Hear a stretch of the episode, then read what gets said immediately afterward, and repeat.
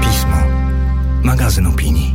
Cześć, z tej strony Zuza Kowalczyk. Bardzo mi miło, że słuchacie kolejnego odcinka podcastu A Propos, w którym jak zawsze polecam co przeczytać, co obejrzeć i czego posłuchać, aby poszerzyć swoje horyzonty i wiedzę. A ponieważ w sierpniowym piśmie pochylamy się nad tematem miłym, wakacyjnym, ale jak to w piśmie ugryzionym z choć trochę nieoczywistej strony, to ten odcinek będzie odcinkiem a propos przyjemności. I gdy tak zaczęłam się zastanawiać nad tym, czym przyjemność jest, a raczej czym może być, no bo bywa wieloma rzeczami, dla każdego nieco innymi, to w pierwszej kolejności trochę się przeraziłam, jak to ugryźć, żeby nie powtórzyć się względem odcinka a propos seksualności i a propos zmysłowości, bo w pierwszym odruchu przyjemność skojarzyła mi się właśnie z tymi obszarami. I jeszcze nie w wersji podcastowej, ale w wersji audio był przecież również odcinek a propos jedzenia.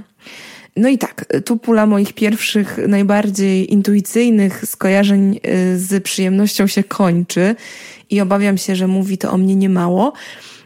Ale gdy tak szukałam w różnych wspomnieniach, myślach, doświadczeniach, próby uchwycenia tego, czym jest przyjemność, to przypomniał mi się jeden z moich ukochanych filmów młodości, czyli oczywiście Amelia w reżyserii Jean-Pierre'a Jeuneta, a dokładniej to, w jaki sposób Amelia opisywała w tym filmie ludzi. Bo robiła to zawsze przez pryzmat tego, co dana osoba lubi, a właściwie to, jakie są właśnie jej małe przyjemności i tego, czego dana osoba nie może znieść. I te przyjemności to były w większości przypadków właśnie jakieś takie niepozorne drobiazgi, które służą albo celebracji chwili, albo są właśnie przykładem takiej zmysłowej, bardzo osobistej i własnej wrażliwości, albo jakimś takim własnym odpałowym środkiem osiągania satysfakcji z rodzaju układania równokapci przy krawędzi łóżka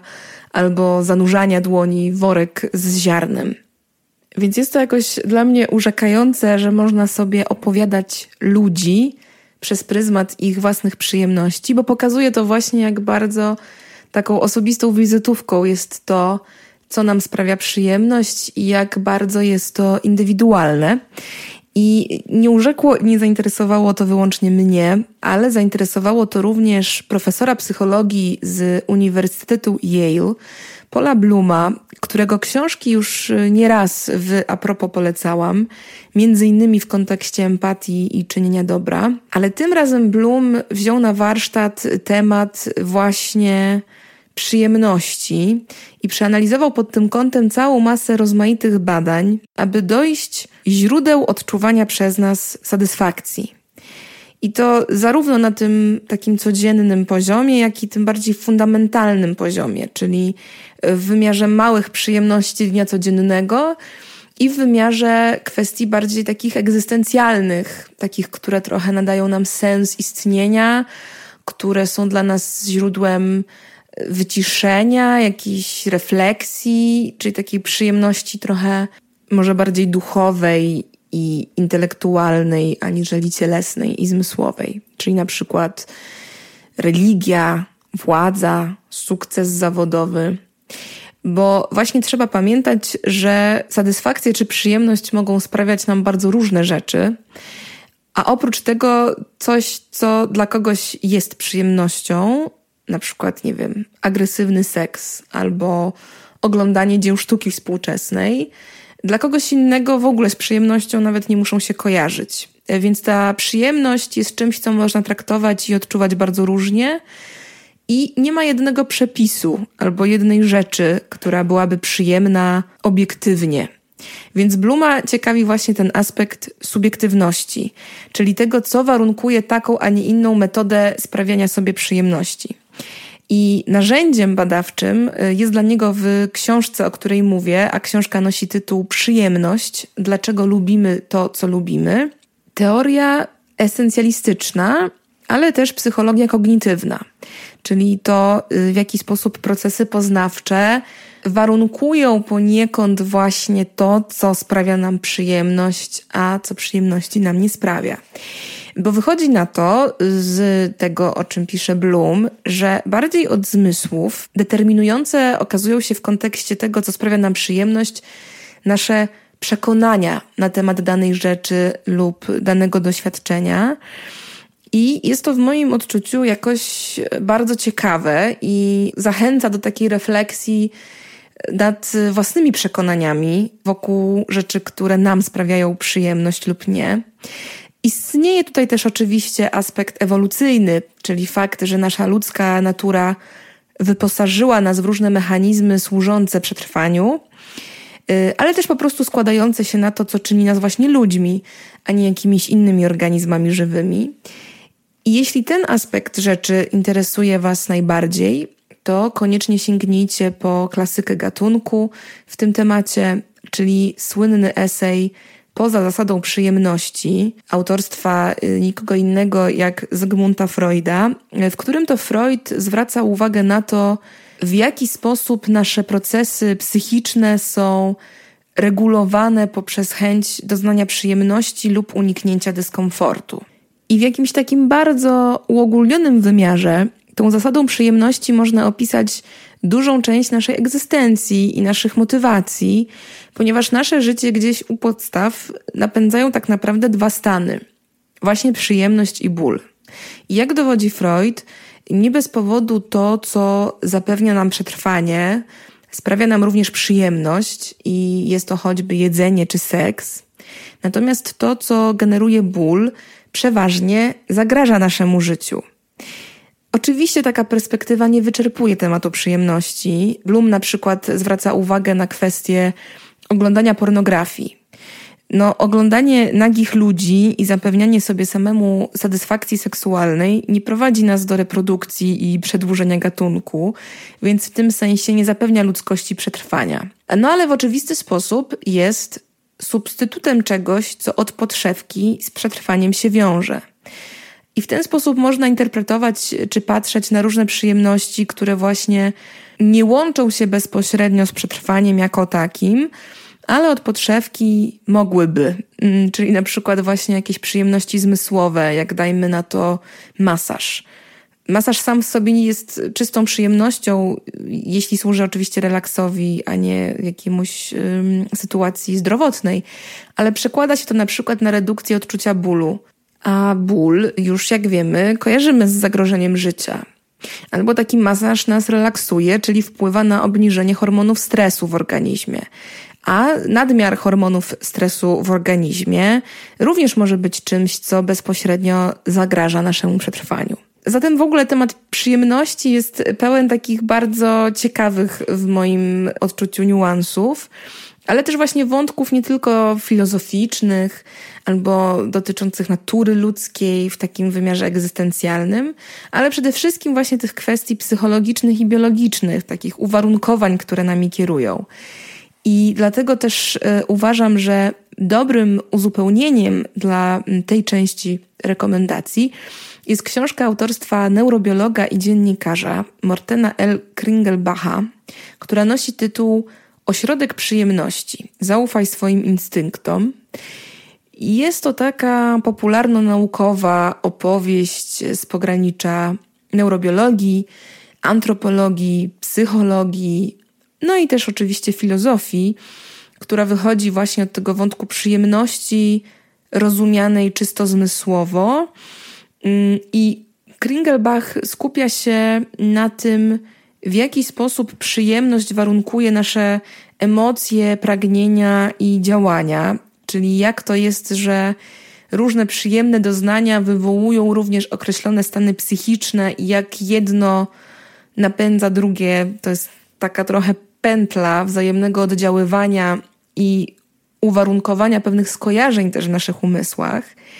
Kringelbach przygląda się głównie w tym kontekście naszym procesom poznawczym i zwraca uwagę na to, jak ważne do osiągnięcia spełnienia, do prowadzenia szczęśliwego życia jest właśnie zintegrowanie świadomości tych swoich czysto biologicznych procesów z tym subiektywnym odbiorem rozmaitych doświadczeń, czyli tym, co sobie opowiadamy na temat tego, co czujemy. Bo aspekt kulturowy z tym biologicznym jest w oczywisty sposób spleciony i bez świadomości tej łączności będzie nam bardzo ciężko osiągnąć jakąś taką wewnętrzną harmonię czy spełnienie. Zainteresowanym zaś bardziej tym filozoficznym wymiarem przyjemności polecam Manifest Hedonisty autorstwa dość kontrowersyjnego autora, czyli filozofa Michaela Onfraya. I jest to rodzaj wykładu poświęconego właśnie filozofii hedonizmu, czyli filozofii, która w swoim centrum stawia przyjemność jako priorytet ludzkiej egzystencji niejako. Hedonizm wziął się od greckiego słowa hedone, czyli rozkosz. I jest to zarówno doktryna etyczna, zgodnie z którą przyjemność jest takim najważniejszym dobrem, a zatem też celem i motywatorem ludzkiego postępowania, ale jest to również swego rodzaju postawa życiowa, która wyraża się w dążeniu do takiego umiejętnego wykorzystywania przyjemności, czyli jednoczesnego minimalizowania cierpienia. I w tym wymiarze, jak pisze Onfray, nastawienie na rozkosz i satysfakcję jest takim postulatem nie tylko psychologicznym, ale też politycznym, erotycznym i wreszcie etycznym. A to znaczy, że przyjemność zmysłowa, przyjemność cielesna ma swój ekwiwalent i też swego rodzaju skutek w innych wartościach, którymi powinniśmy się kierować w życiu. Ta książka Onfraya składa się z dwóch części, czyli właśnie samego manifestu i jego rozmów z różnymi ludźmi, którzy opowiadają o roli przyjemności w ich życiu. I tu zgadzam się z dominującymi na temat tej książki opiniami, to znaczy tym, że sam manifest jest bardzo ciekawy, ale ta druga część jest już nieco mniej udana. Niemniej i tak polecam mocno waszej uwadze, jeśli właśnie ten aspekt hedonizmu w odniesieniu do nieco bardziej współczesnych kontekstów jest dla was jakoś ciekawy, bo Onfray przedstawia ten hedonizm trochę właśnie jako przykład krytycznego myślenia, czyli odejścia od takiej idealistycznej, wybujałej, oderwanej od rzeczywistości perspektywy myślenia o filozofii i raczej próbuje przenieść filozofię trochę bliżej ziemi, bliżej tego, co realnie daje nam szczęście i co wiąże, a nie rozdziela umysł, ideę i właśnie cielesność. I ta perspektywa uznania przyjemności jako jednak środka spełnienia i osiągania szczęścia, jakiejś takiej w ogóle odpowiedzi na pustkę egzystencjalną, która od zawsze filozofów frapuje, jest dla mnie jakaś bardzo ożywcza pomimo swojej prostoty i wydaje mi się, że jest to w tym kontekście ciekawe i dające sporo do myślenia. A skoro już podjęłam wątek filozofii, to uznałam, że troszeczkę też rozwinę wątek etyczny w kontekście przyjemności i w tym kontekście nie mogło zabraknąć jednego z najbardziej znanych współczesnych etyków i to znanego właśnie z tego spojrzenia na etykę jako pewien postulat utylitarystyczny, a więc powiązany z opozycją przyjemności i cierpienia, a zatem nie mogło zabraknąć Petera Singera, który w swoich książkach, na przykład w Etyce praktycznej, opisuje tak zwany utylitaryzm preferencji, czyli doktrynę, która opiera się na założeniu, że powinniśmy działać tak, aby każda żyjąca istota zdolna do odczuwania przyjemności i bólu miała możliwość maksymalizować swoje szczęście i minimalizować swoje cierpienie. I Singer poszerza ten postulat na wszystkie istoty, które odczuwają, czyli na przykład wszystkie zwierzęta i tym samym również na bardzo aktualne etyczne wyzwania naszych czasów, czyli też choćby na przykład dyskusję o aborcji, w której to przypadku opowiada się za koniecznością minimalizowania cierpienia kobiety. Singer jest takim dość kontrowersyjnym etykiem, bo ten utylitaryzm w pewnym sensie doprowadził do końca, czyli poprowadził ten ciąg myślowy do jakiegoś takiego krytycznego punktu, w którym poprzez kierowanie się tą zasadą maksymalizowania przyjemności i redukowania cierpienia dochodzimy do bardzo kluczowych pytań, które trochę trząsą w posadach naszym światem. I mam tu na myśli oczywiście takie kwestie jak zasadność chociażby prowadzenia hodowli przemysłowej zwierząt, ponieważ Singer podkreśla, że wartościowanie bytów naszą ludzką miarą jest jakimś koszmarnym wypaczeniem. I jeśli dzieje się cierpienie, jeśli cierpi jakaś istota, to należy mu temu cierpieniu zapobiec we wszelki dostępny sposób i kropka. I nawet jeśli nie zgadzacie się w pełni z takim poglądem, taką postawą etyczną, to i tak bardzo lekturę Singera polecam, a nawet może szczególnie w tym przypadku, bo mam takie poczucie, że jeśli czyta się Singera w celach polemicznych, to on i tak jest bardzo taki płodny twórczo, w tym sensie, że bardzo pobudza myślenie i bardzo konfrontacyjnie zderza nas z różnymi naszymi przekonaniami. I w tym sensie czytanie Singera jest jakąś taką intelektualną przygodą zawsze. I bardzo wam, nawet na tym gruncie polemicznym, lekturę Singera polecam. I w temacie przyjemności postanowiłam, że przyjrzę się też przyjemności seksualnej i pomyślałam, że przede wszystkim chyba ciekawym tematem wydaje mi się tutaj erotyka kobieca, bo jest to temat, który tak naprawdę od stosunkowo niedługiego czasu doczekał się w ogóle jakiejś pogłębionej perspektywy i analizy, zarówno w kulturze, jak i w nauce, bo jednak dominującą narracją i dominującym spojrzeniem na przyjemność seksualną przez większość czasu było to spojrzenie na seksualność męską i na to, czym jest męska przyjemność. Natomiast ta kobieca strona seksualnej przyjemności tak długo pozostawała jakimś tabu, że gdy myślę sobie dzisiaj o jakichś istotnych przeobrażeniach w obrębie naszej debaty publicznej, związanej z kwestią przyjemności, to myślę właśnie o tym kobiecym spojrzeniu i o kobiecym doświadczeniu. Jako takich tematach, które dopiero zaczynają sięgać mikrofonu, które dopiero odzyskują swoją widzialność. I w tym kontekście polecam wam przede wszystkim dwie części książki seksuolożki Marty Szerejko, czyli zbioru rozmów ze specjalistkami z zakresu seksuologii, psychologii i ginekologii, które biorą pod lupę właśnie tę naszą kobiecą seksualność i odpowiadają na masę pytań, które, jak sądzę, w wielu głowach kiełkują i często nie doczekują się konkretnych odpowiedzi. No więc tutaj się doczekują i więcej. Doczekują się ich także pytania, które uważam, że powinnyśmy sobie zadać, ale nie zawsze mamy ku temu narzędzia, nie zawsze mamy taką wiedzę i nie zawsze też mamy taką gotowość, więc tutaj bez tabu, bez wstydu, z taką należytą starannością temat kobiecej seksualności jest rozwijany i pogłębiany.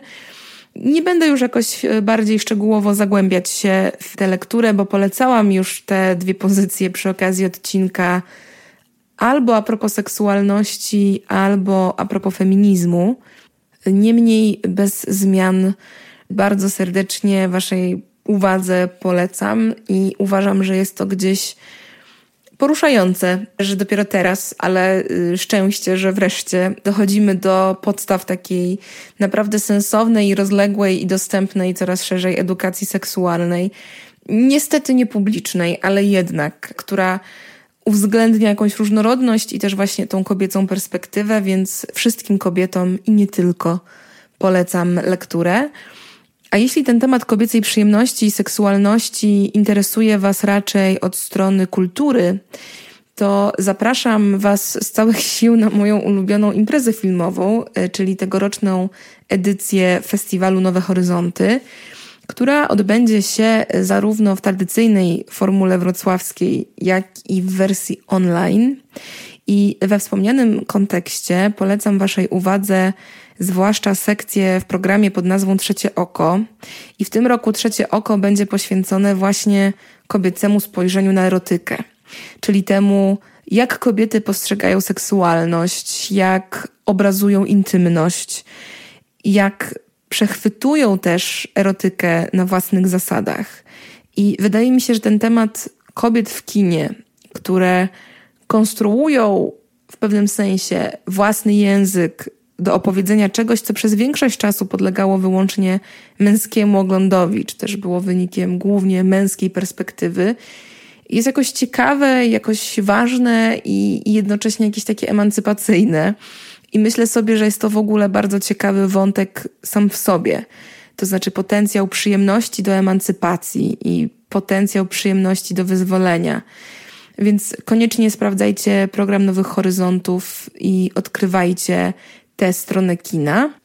I tak jak powiedziałam o tym emancypacyjnym elemencie przyjemności, ale też wątku przechwytywania erotyki przez kobiety, to kontynuując filmową passę, polecam wam też film dokumentalny pod tytułem Chwała dziwkom. Jest to film w reżyserii Michaela Glawoggera, który znajdziecie tradycyjnie już na platformie VOD Millennium Docs Against Gravity.